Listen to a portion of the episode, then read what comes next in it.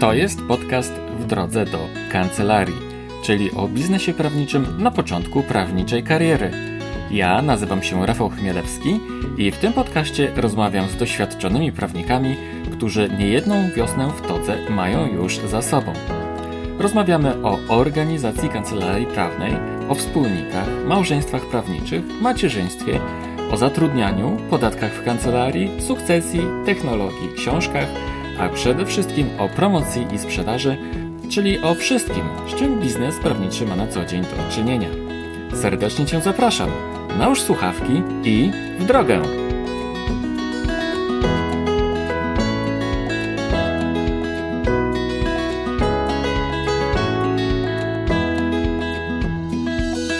Cześć, witam Cię serdecznie. To jest podcast numer 3. Podcast w drodze do kancelarii. Nieco inny, gdyż tym razem nie mam dla Ciebie wywiadu, a raczej monolog. A dokładniej, jest to nagranie mojego przemówienia podczas konferencji Law Summit, która miała miejsce 11 kwietnia 2018 roku. Podczas mojego przemówienia opowiadałem o tym, dlaczego blog prawniczy jest najefektywniejszym narzędziem do promocji kancelarii prawnej. Opowiadałem także o tym, jak go prowadzić, aby budować markę kancelarii i wzmacniać jej wizerunek. Po moim przemówieniu miała miejsce sesja pytań i odpowiedzi. Serdecznie Cię zapraszam. Zanim jednak włączę Ci to nagranie, wspomnę tylko, że w roku 2016 wydałem książkę Poradnik o tym, w jaki sposób kancelaria prawna może wspierać swój rozwój za pomocą prawniczego bloga. Książka nosi tytuł Pamiętnik Adwokata. Znajdziesz ją w wielu księgarniach. Wystarczy wpisać jej tytuł w wyszukiwarkę. Opisałem w niej wszystko, co może Ci pomóc wystartować ze swoim własnym blogiem prawniczym w Twojej kancelarii. Musisz wiedzieć, że nie ma na dzień dzisiejszy bardziej efektywnego narzędzia do promocji kancelarii prawnej niż prawniczy blog. Dlatego kancelarie prawne zakładają blogi, dlatego blogi są coraz bardziej popularne. Jednakże samo naśladowanie konkurencji nic Ci nie da, dopóki nie poznasz istoty bloga czy też sekretu, jaki rządzi skutecznym prawniczym blogiem. Wszystko dokładnie opisałem w Pamiętniku Adwokata, a części z tego dowiesz się z mojego przemówienia z konferencji Law Summit. Zapraszam Cię gorąco do posłuchania. Dodam tylko, że podcast W drodze do kancelarii jest z dumą wspierany przez Weblex. Dzień dobry Państwu. Jak już wiecie, nazywam się Rafał Chmielewski. Na dzień dzisiejszy prowadzę firmę Weblex. W Weblex wspieramy kancelarie prawne w rozwoju. Pomagamy im zdobywać piękny i wspaniały świat za pomocą prawniczych blogów. Na dzień dzisiejszy wspieramy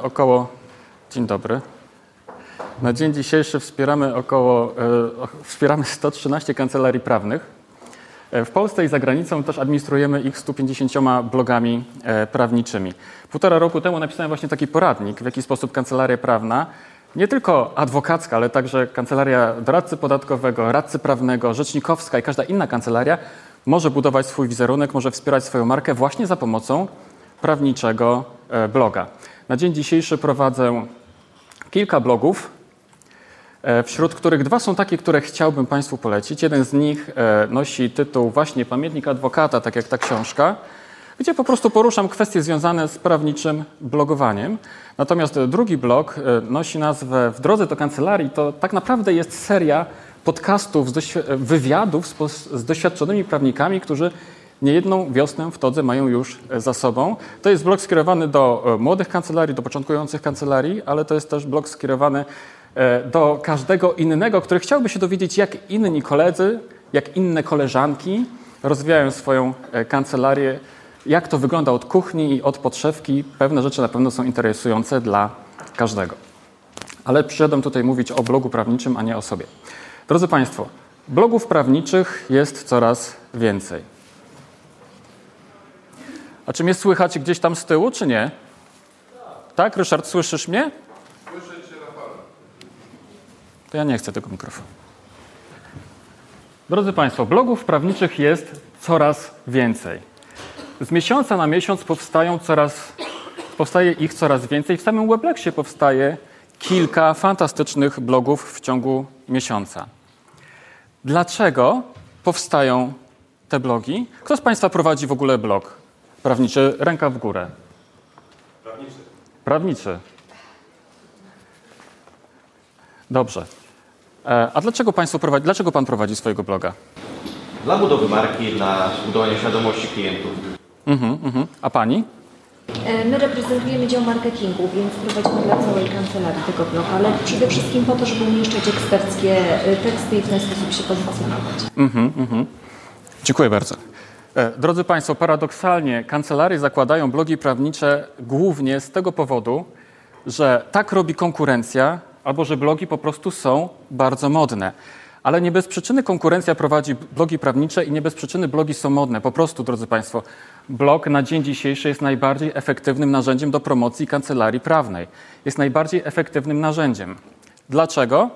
Blog prawniczy, drodzy Państwo, ma kilka czy kilkanaście cech, wśród których trzy są takie, obok których my jako prawnicy, jako właściciele kancelarii, jako przedsiębiorcy nie powinniśmy po prostu przechodzić obojętnie.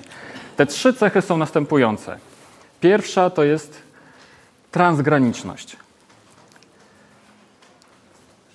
Kiedyś, dawno temu, w zamierzchłych czasach, siedziałem w KPMG w dziale podatków międzynarodowych i kiedy wiedziałem o tym, że będę odchodził z korporacji, założyłem prawniczy blog. Ten blog dotyczył opodatkowania dochodów zagranicznych Polaków, którzy pojechali za granicę, tam zarabiają pieniądze i muszą się z tych dochodów rozliczyć w Polsce. Drodzy Państwo, ten blog był i jest czytany wszędzie tam, gdzie są Polacy. Wszędzie tam, gdzie są za granicą Polacy. A gdzie są Polacy za granicą? Drodzy Państwo, są wszędzie. Ten blog podatkowy czytany jest po prostu wszędzie. Obiektywne statystyki pokazują, że blog podwójneopodatkowanie.pl czytany jest w każdym zakątku świata. Jaką miałbym szansę, drodzy Państwo, dotrzeć do tych wszystkich ludzi, do każdego zakątka świata za pomocą innych metod promocji? Nie miałbym szans. Nie miałbym ani pieniędzy, ani czasu, ani energii, ani motywacji. Po prostu by mi się nie chciało i tak dalej. Tak? Jest to niemożliwe. A za pomocą bloga jest to możliwe. A więc transgraniczność. Zwróćcie też uwagę na to, drodzy Państwo, że blog prawniczy jest świetnym narzędziem dla kancelarii, która jest zlokalizowana w małej miejscowości, gdzie rynek jest bardzo ograniczony, gdzie jest dość ograniczona, dość niska liczba klientów. Za pomocą takiego bloga nawet najmniejsza kancelaria prawna, nawet w najmniejszym mieście jest w stanie pozyskiwać klientów zewsząd. Nie ma żadnych granic. Ostatnio na konferencji Legal Market Day powiedziałem tak, że nawet jeśli Elon Musk skolonizuje Marsa, za co trzymam kciuki, to nawet jeśli tam będą osoby zainteresowane tym, co ja mam do powiedzenia, to tam do tych osób dotrę. A więc transgraniczność. Druga cecha, drodzy Państwo, to jest masowość. Ponieważ za pomocą blogów prawniczych docieramy nie do 10, nie do 100 osób, nawet nie do 1000, ale do dziesiątek tysięcy, do setek tysięcy, a nawet do milionów. W naszej grupie weblexowej są blogi, które dotarły do 2 milionów osób, czytelników, potencjalnych klientów, klientów itd. Czy mam jakiekolwiek szansę skomunikować się z tak dużą liczbą ludzi osobiście? Nie. Transgraniczność, masowość i ostatnia, najważniejsza cecha, drodzy Państwo, to jest ponadczasowość. Ponadczasowość bloga prawniczego. Kiedy prowadziłem tego swojego bloga podwójneopodatkowanie.pl, zacząłem go prowadzić w 2008 roku, 10 lat temu. Nawiasem mówiąc, to był pierwszy blog podatkowy w ogóle w tej części świata, a na pewno jeden z pierwszych blogów prawniczych. Drodzy Państwo, ja tego bloga już nie prowadzę od kilku lat. Nie wiem, 5, może nawet 6. A ten blog wciąż jest czytany. Wciąż w tym blogu są ludzie. Tam cały czas ktoś przychodzi, nawet w tym momencie ktoś tam jest i ten blog buduje moją markę i wspiera mój wizerunek, chociaż ja jestem tutaj w tym miejscu. Zauważcie, ja tego bloga prowadziłem przez parę lat kiedyś, dawno temu, a w tej chwili go nie prowadzę już. Wszystko to, co ja napiszę w swoim blogu dzisiaj, będzie czytane dzisiaj, jutro, za tydzień, za miesiąc, za rok, za 5 lat, dopóki ja tego nie skasuję. Oczywiście te same artykuły mógłbym napisać czy wydrukować w prasie papierowej w 2008 roku, w 2009 czy w 2010. Jednakże do dzisiaj nikt by tych artykułów już nie czytał. nikt by nie miał w ogóle pojęcia, że ktoś taki kiedyś istniał jak Chmielewski, który znał się na opodatkowaniu dochodów zagranicznych. I powiem Państwu coś jeszcze. Nie muszę wcale używać trybu warunkowego, ponieważ prowadząc tego bloga rzeczywiście miałem kilkadziesiąt różnego rodzaju wystąpień w prasie papierowej. W Dzienniku Gazecie Prawnej możecie zobaczyć kilkadziesiąt moich opinii, komentarzy, moich artykułów, gdzie się wypowiadałem wówczas na temat opodatkowania dochodów zagranicznych. Czy ktoś te artykuły dzisiaj przegląda? Czy ktoś o nich czyta? Czy ktoś czyta to, co ja tam powiedziałem, czy napisałem? Nie. Natomiast wtedy artykuły, które pojawiały się w moim blogu prawniczym, czytane są do dzisiaj. Ponadczasowość, drodzy Państwo. 3 cechy. Masowość, transgraniczność i ponadczasowość to są 3 takie cechy, które decydują o tym, że nie ma na dzień dzisiejszy i nie było jeszcze nigdy tak efektywnego narzędzia do promocji kancelarii prawnej. Efektywnego, czyli taniego i skutecznego. Taniego, bo taki sam efekt jest niemożliwy do osiągnięcia za pomocą tradycyjnych metod promocji, jak na przykład networking, artykuły prasowe, wszelkie inne artykuły promocyjne, jak na przykład, pozycjonowanie, czy AdWords, czy super wyczesana strona internetowa, czy, wystąpienia na przykład na konferencjach, tak? To wszystko. Gdybym nawet zebrał te wszystkie możliwości promocji, to i tak nie miałbym na to pieniędzy, żeby je wszystkie wykorzystać i żeby one działały ponadczasowo, tak jak działa prawniczy blog. I dlatego tych blogów prawniczych pojawia się coraz więcej. I będzie ich, drodzy Państwo, jeszcze więcej. Dlaczego? Dlatego, że modny jest teraz również taki termin content is king, czyli treść jest królem, albo mówiąc po polsku, treść jest królową. Bo treści jest coraz więcej i będzie jej jeszcze więcej, ponieważ produkcja treści dzisiaj jest w miarę tania. Mało tego, platformy, gdzie można tę treść opublikować, również są powszechnie dostępne, w związku z tym są dosyć tanie, dlatego wszyscy zaczynamy produkować treść, bo za pomocą treści możemy w najlepszy sposób pokazać swoją wiedzę, swoje kompetencje, swoje doświadczenie, efekty swojej pracy. Możemy opowiedzieć historię o swojej kancelarii właśnie za pomocą treści. Nie tylko w formie tekstu, ale też w formie wideo, w formie audio, w formie jakichś grafik czy infografik i tak dalej. I dlatego wszelkiej maści kancelarii firmy, agencje marketingowe, agencje PR-owe mówią nam: twórzcie dobre treści, twórzcie wartościowe, merytoryczne treści. Drodzy Państwo, i oni mają rację. My powinniśmy tworzyć właśnie te treści. Pytanie jest tylko takie, co zrobić, żeby ta treść była taka, a żeby ten blog, który prowadzimy, był blogiem skutecznym. Blog prawniczy, drodzy Państwo, jednakże to jest tylko i wyłącznie narzędzie. To jest nic więcej jak tylko narzędzie. Za pomocą narzędzia możemy robić różne rzeczy, ale musimy nauczyć się obsługi tego narzędzia.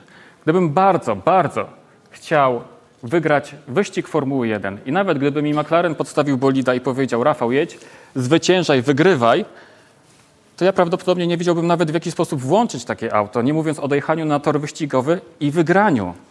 To, że mam młotek i gwóźdź, to nie znaczy, że ten obraz będzie pięknie się prezentował w moim domu. Ja muszę wiedzieć, w jaki sposób tego młotka i gwoździa powinienem użyć. Tak samo jest, drodzy Państwo, z blogiem prawniczym. Jednakże tych blogów jest coraz więcej. Coraz więcej treści produkujemy, bo treść jest bardzo wartościowa.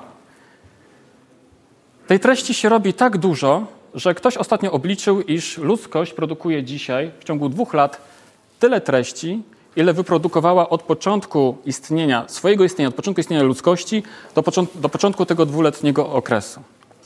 W związku z tym, drodzy Państwo, jeżeli w blogach mamy publikować treść, mamy pokazywać swoją wiedzę, swoje kompetencje, efekty swoich działań, to zaczyna to w związku z tym, że tej treści jest bardzo dużo. Niemalże ocean takiej samej treści, a jej będzie jeszcze więcej. Zaczyna się pojawiać taka wątpliwość, czy to wszystko ma sens. Bo w jaki sposób mam się wyróżnić ze swoją treścią?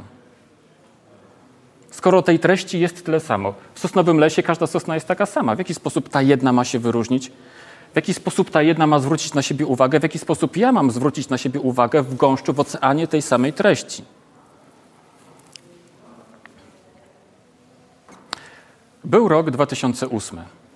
Właśnie wtedy, kiedy podjąłem decyzję o tym, że odchodzę z korporacji, założyłem blog podwójneopodatkowanie.pl. Szybko pojawił się temat abolicji podatkowej, to też tego bloga na chwilę zostawiłem, założyłem bloga abolicyjnego. I jak tylko abolicja podatkowa weszła w życie, drodzy Państwo, to co spowodowało, że ostatecznie odszedłem z KPMG, to było to, że zarobiłem całkiem dużo pieniędzy na tym właśnie, że sprzedawałem z tego bloga proste poradniki. Mało tego, oprócz tego, że sprzedawałem te poradniki, to zaczęli się ze mną komunikować dziennikarze z radia, z prasy. Rzecznik Praw Obywatelskich świętej pamięci Janusz Kochanowski również dwukrotnie się ze mną kontaktował w pewnej sprawie, która budziła wątpliwości podatników. Otrzymywałem korespondencję z Ministerstwa Finansów również w pewnej sprawie. A zatem jeden prosty blog, nie dość, że dawał mi dobrze zarobić, to jeszcze świetnie budował moją markę i mój wizerunek eksperta. Jednakże, drodzy Państwo, wtedy to była inna rzeczywistość. Ja mogłem osiągnąć taki efekt tylko i wyłącznie dlatego, że nie miałem konkurencji w treści. Że ludzie, którzy chcieli poczytać coś na temat opodatkowania dochodów zagranicznych, po prostu niemalże byli skazani na to, co Chmielewski napisał w swoim blogu i to, co było wydrukowane w gazetach. W związku z tym to było proste. Nie musiałem się wtedy zastanawiać nad tym, co zrobić, żeby osiągnąć efekt, o który mi chodzi. Czyli pieniądze plus jeszcze budowa marki i budowa wizerunku. Dzisiaj osiągnięcie takiego samego efektu tymi samymi metodami jest niemożliwe. Łatwo jest, treści jest dużo, a będzie jej jeszcze więcej, jak wspomniałem. Tej treści takiej samej jest w sieci bardzo dużo. Pytanie się pojawia takie właśnie, w jaki sposób dać się wyróżnić. Jeśli jest treści takiej samej dużo, bardzo dużo, to czy to w ogóle ma sens, czy to jest możliwe? I drodzy Państwo, powiem Wam tak, że dzisiaj wyróżnić się jest bardzo łatwo. Nie ma nic prostszego dzisiaj, niż wyróżnić swoją własną treść, pomimo tego, że jest jej cały ocean. W tłumie wszyscy jesteśmy tacy sami, ale wystarczy krzyknąć, żeby zwrócić na siebie uwagę. Jeśli chodzi o promocję w sieci, wystarczy zapłacić chociażby za AdWords odpowiednio dużo, żeby być na szczycie wyników wyszukiwania. Wystarczy. Proste, banalne.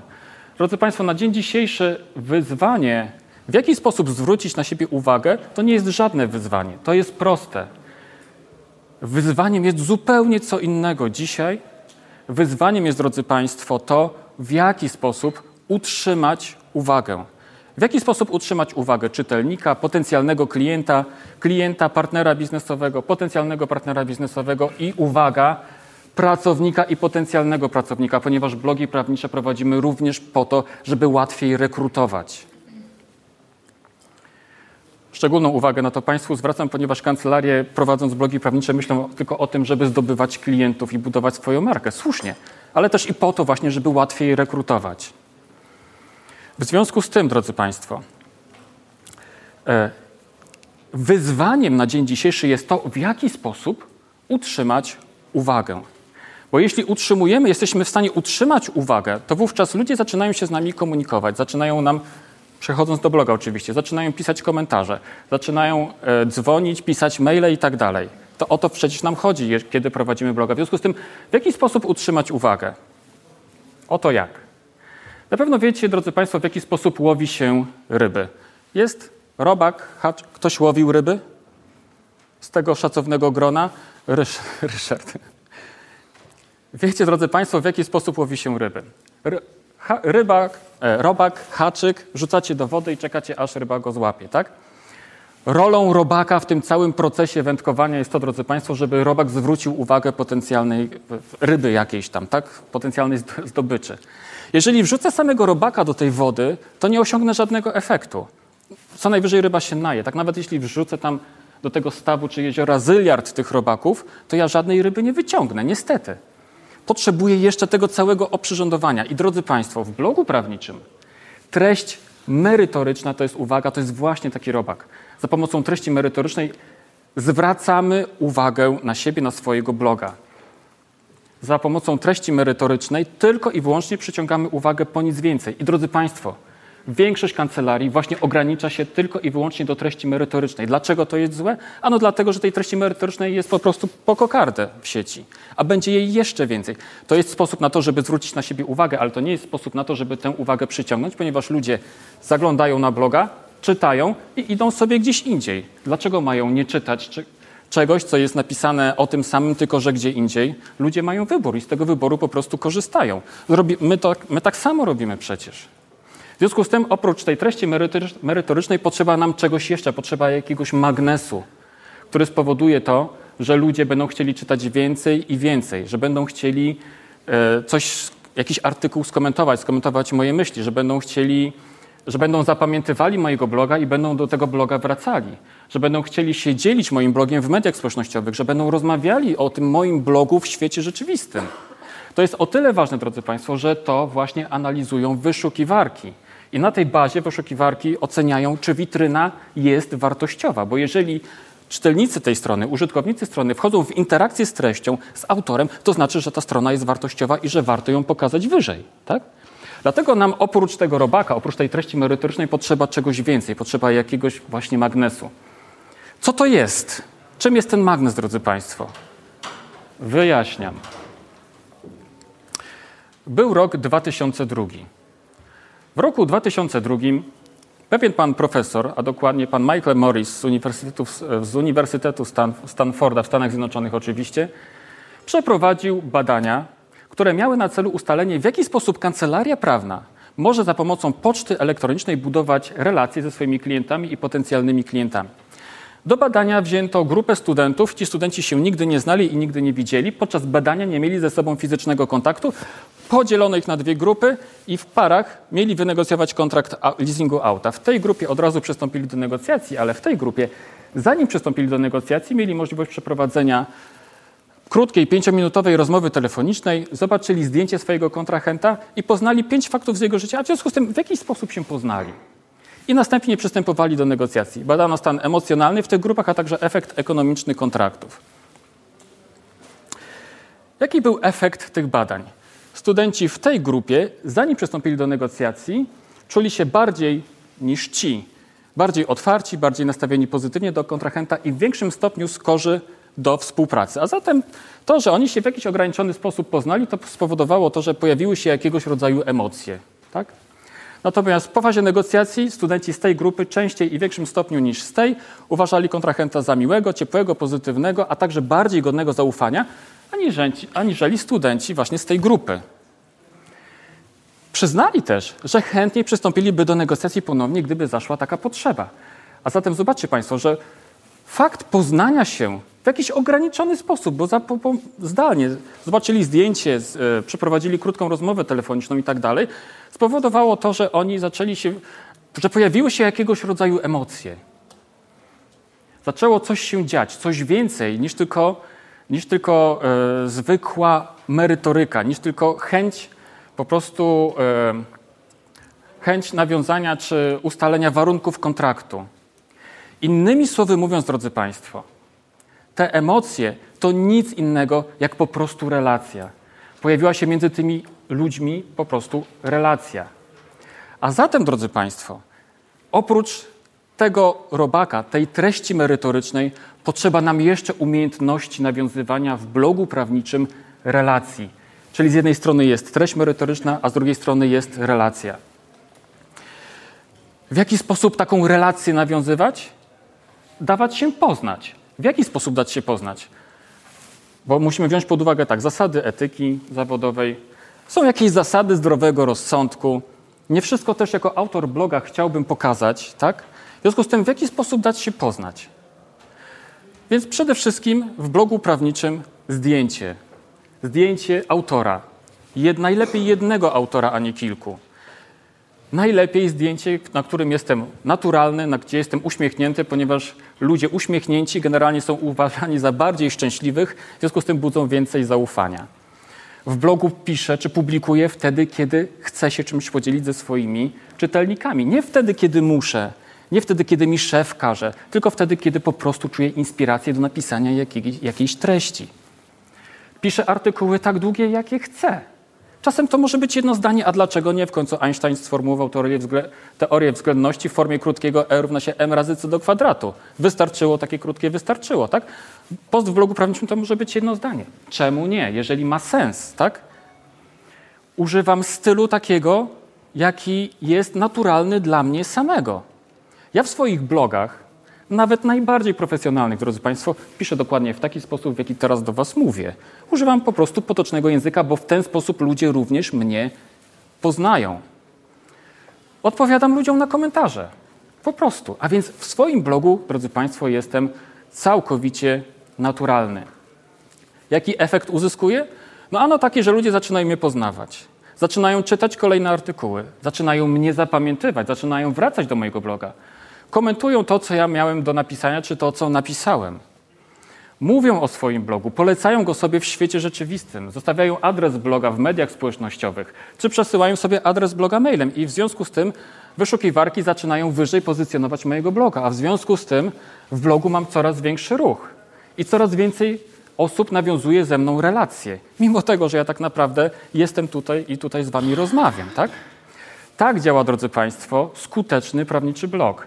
I to jest, moi drodzy, sposób na właśnie skuteczność prawniczego bloga. Na to, żeby nawiązywać relacje, na to, żeby przyprowadzać ich do siebie, budować markę, budować wizerunek i na to też, żeby budować swoją kancelarię. Drodzy Państwo, zostało jeszcze kilka minut. Czy ktoś ma jakieś pytania? Słucham. Ja mam takie pytanie, czy zgadza się Pan z takim twierdzeniem, że blog jest dla każdego, to znaczy w znaczeniu takim, że każdy jednak powinien pisać bloga? Czy są jakieś cechy takiego autora bloga, które przemawiałyby za tym, żeby jednak skorzystać z innych środków komunikacji? Aha. Drodzy Państwo, powiem tak. Ja uważam osobiście, tak, że każdy może swojego bloga poprowadzić, bo mój blog to jestem ja, tylko że w sieci.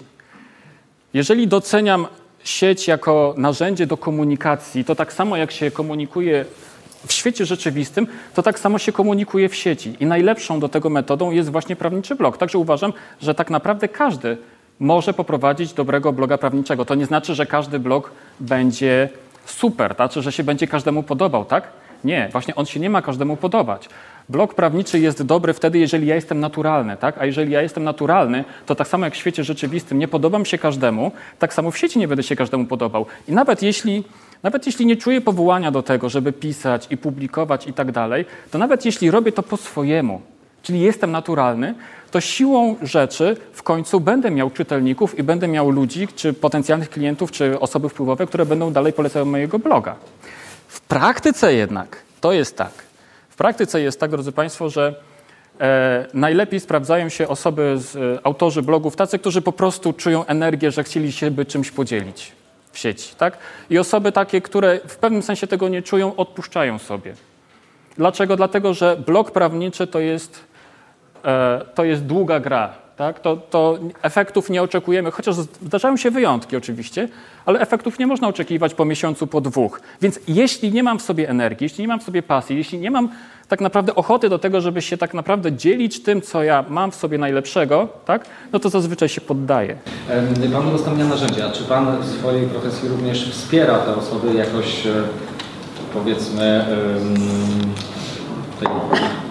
w pewien sposób...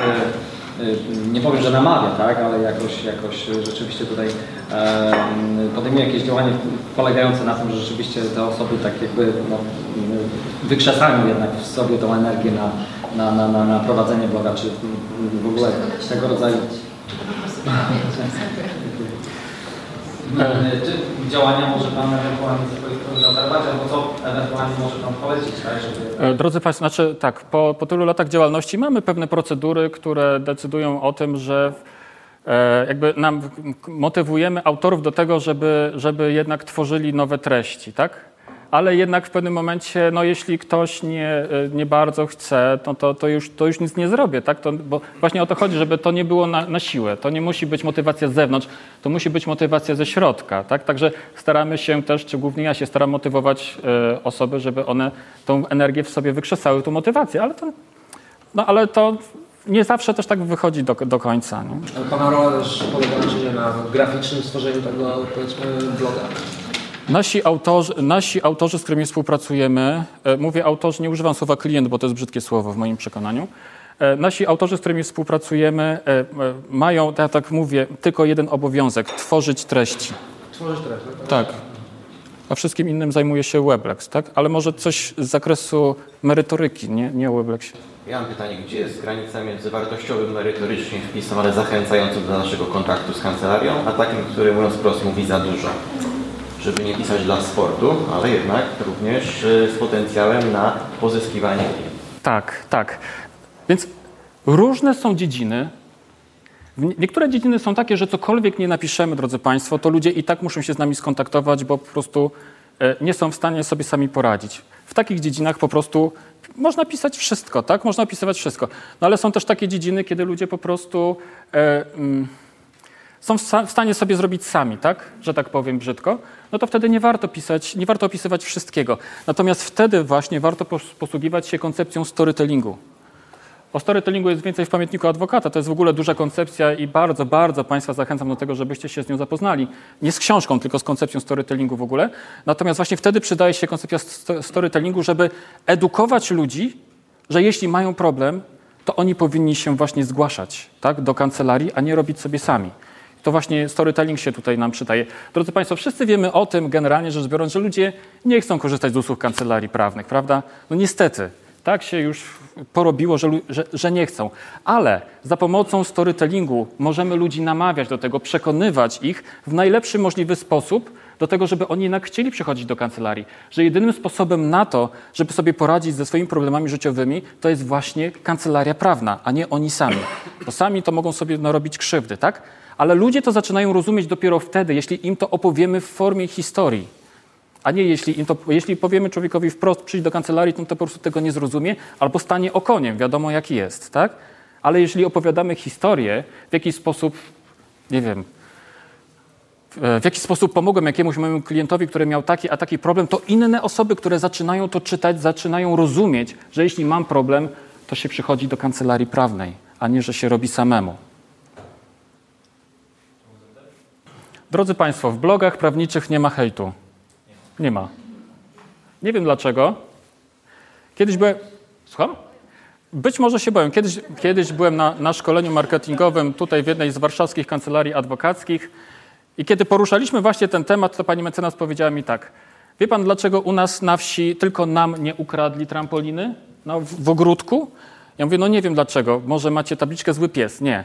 Może macie, nie wiem, coś innego? Nie.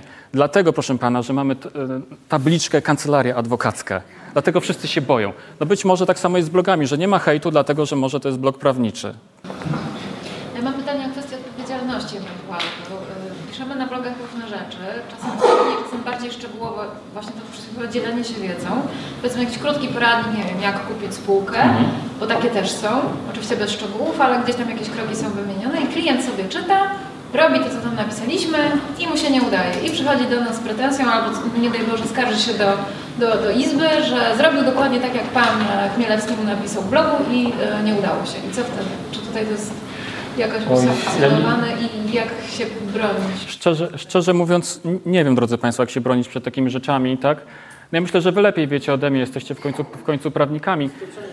Natomiast w blogu... Nie, natomiast w blogu, jeżeli ktoś czuje, znaczy taka sytuacja nam się jeszcze nie zdarzyła, tak a propos, tak? Nie. Aczkolwiek w blogu zawsze można zawrzeć taką informację wyraźną, bo ona jest zawsze gdzieś tam, gdzie jest regulamin, jest polityka i tak dalej, tak? Ale można też właśnie, nie wiem, jakąś taką wyraźną informację taką na froncie bloga powiesić. Jeszcze takie pytanie techniczne. Jak długi powinien być tekst, żeby nie zniechęcić klienta, a żeby był taki optymalny? I jak często stawiać wpisy na blogu, żeby też właśnie ani za dużo, ani za mało jakoś to pośrodkować? O, a co lubi pani czytać? Co ja lubię czytać? Ogólnie w ogóle wiedzę, czy zakres, nie, czy... dla rozrywki. Dla rozrywki coś takiego o samorozwoju. Psychologia, jakaś motywacja, coaching. Jasne. I taka książka ile ma stron? A różnie. Ale około setki, tak? Około setki, 200. 150. Tak naprawdę nie ma znaczenia, drodzy Państwo, jak długie są artykuły. Znaczenie ma to, czy one są po prostu interesujące. tak? To też to, czego ktoś szuka. Tak, no ale zakładam, że na bloga przychodzą ludzie, którzy po prostu szukają wiedzy, która w tym blogu jest, są tym zainteresowani, tak? Natomiast jeśli piszemy interesujące i tutaj właśnie kłania się koncepcja storytellingu, jeżeli piszemy w sposób interesujący, to bez względu na to, jak długi będzie ten artykuł, to ludzie po prostu będą go chcieli czytać. Natomiast jak często? Przede wszystkim, drodzy Państwo, tak jak wspomniałem wcześniej, za pomocą tego, w jaki sposób, jak często publikuję swoje artykuły, ja też daję się poznać. Także tak jak mi to po prostu odpowiada. Wtedy, kiedy czuję inspirację do tego, żeby coś napisać. Aczkolwiek, jeśli pisze się częściej, to lepiej, no bo wyszukiwarki wtedy wyżej pozycjonują bloga, ponieważ blog jest bardziej dynamiczny i tak dalej, tak? Natomiast gdybym miał się zmuszać do pisania i pisać, to prędzej bym ducha wyzionął, tak? Lepiej pisać wtedy, kiedy po prostu chce się coś napisać. Aczkolwiek na samym początku jednak warto przysiąść i napisać trochę więcej, jak tylko startujemy z blogiem. Słucham. Czy blog regularnie rozwijany, dodawany, ubogacany o nowe treści. Podobno warto też pogrzebać w tym, co się wcześniej napisało i drobne zmiany prowadzić. Czy to gwarantuje, że wyszukiwarki same będą to widziały, czy też trzeba jakoś tym wyszukiwarkom mimo wszystko zwrócić uwagę? Halo, tutaj jestem. Bo miałem niedawno kontakt z firmą, która deklaruje, że się wprost tym zajmuje, takim właśnie pozycjonowaniem, dbaniem, żeby strona internetowa wisiała. I tam dostałem informację, że na rezultat takiego organicznego pozycjonowania przez jakość trzeba poczekać miesiące, czasami pół roku. Natomiast są technologiczne sposoby, żeby to niejako przeskoczyć. Ale chodzi w ogóle o pozycjonowanie strony? Jeżeli na blogu pojawiają, sam Pan powiedział, jeżeli na blogu pojawiają się nowe treści, to wyszukiwarki powinny to indeksować i powinny taką stronę wyrzucać coraz wyżej. To jest, nie ma chyba lepszego określenia niż organiczne pozycjonowanie. Tak, pozycjonowanie sensu stricte jest tematem co najmniej grząskim dla prawników. Tak. A jeszcze dla tych z zielonym ogonkiem nawet jeszcze. Tak, tak. Więc pytanie, czy tutaj trzeba to jakoś mimo wszystko technologicznie wspomagać, czy też po prostu ograniczać się do samej nowej treści? Drodzy Państwo, to wszystko zależy tak naprawdę. Bo powiem szczerze, że ja nigdy nie bawiłem się w technologię, bo się po prostu na tym nie znam, tak? Szczerze mówiąc, ja nie znam się na pozycjonowaniu i na takich technicznych rzeczach, ale wiem, w jaki sposób pisać, tak, żeby to było zajmujące. I mi nic innego nie potrzeba, tak? Bo jeżeli chwytam kogoś za serce i komuś się to po prostu podoba, co to ja piszę, czuję inspirację do tego, żeby działać, żeby rozwijać swoją własną kancelarię i tak dalej, tak? To ja nie potrzebuję żadnego pozycjonowania, bo ten ktoś będzie wracał stale do mojego bloga. A w związku z tym wyszukiwarki będą właśnie widziały, że ten ktoś wrócił do mojego bloga, tak? W związku z tym blog jest interesujący. Być może będzie tak zafascynowany tym, co napisałem, że zacznie opowiadać na lewo i na prawo ludziom, innym swoim kolegom i koleżankom, że Chmielewski prowadzi takiego bloga, tak? Natomiast nawet w naszej grupie są takie osoby, które dbają o to, żeby tekst był zoptymalizowany, żeby się lepiej pozycjonował w wyszukiwarkach.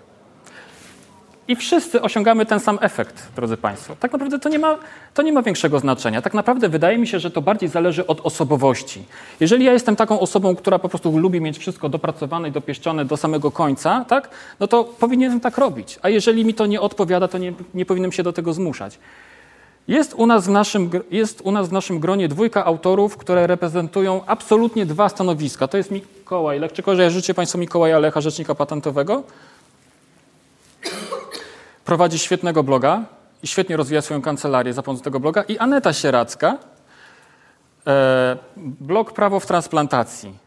Ona bardzo emocjonalna i empatyczna. Mikołaj na drugim biegunie zupełnie. Ona pisze w ogródku wtedy, kiedy ma czas, a Mikołaj po prostu cyzeluje te swoje posty miesiącami, zanim je wypuści, tak? Obydwoje, drodzy Państwo, osiągają niesamowite rezultaty. Niesamowite rezultaty. Tak naprawdę to nie ma znaczenia, czy ten tekst będzie pod wyszukiwarki, czy nie będzie pod wyszukiwarki. Dziękuję. To tyle. Jestem przekonany, że moje słowa na temat prawniczego bloga były dla Ciebie interesujące, a może nawet przekonałem Cię do założenia własnego bloga w kancelarii. Nie czekaj, tylko po prostu to zrób. Sam kiedyś zarobiłem na moim prawniczym blogu niemal 100 000 złotych. Wówczas ta kwota skłoniła mnie do tego, aby definitywnie opuścić korporację i zająć się tylko i wyłącznie prawniczym blogowaniem. Wiesz, to były stare czasy, ale myślę, że tę historię warto przytoczyć ponownie i chętnie Ci ją kiedyś opowiem. Tymczasem do usłyszenia. To był odcinek 3 podcastu W drodze do kancelarii, czyli o biznesie prawniczym na początku prawniczej kariery. Mówił Rafał Chmielewski.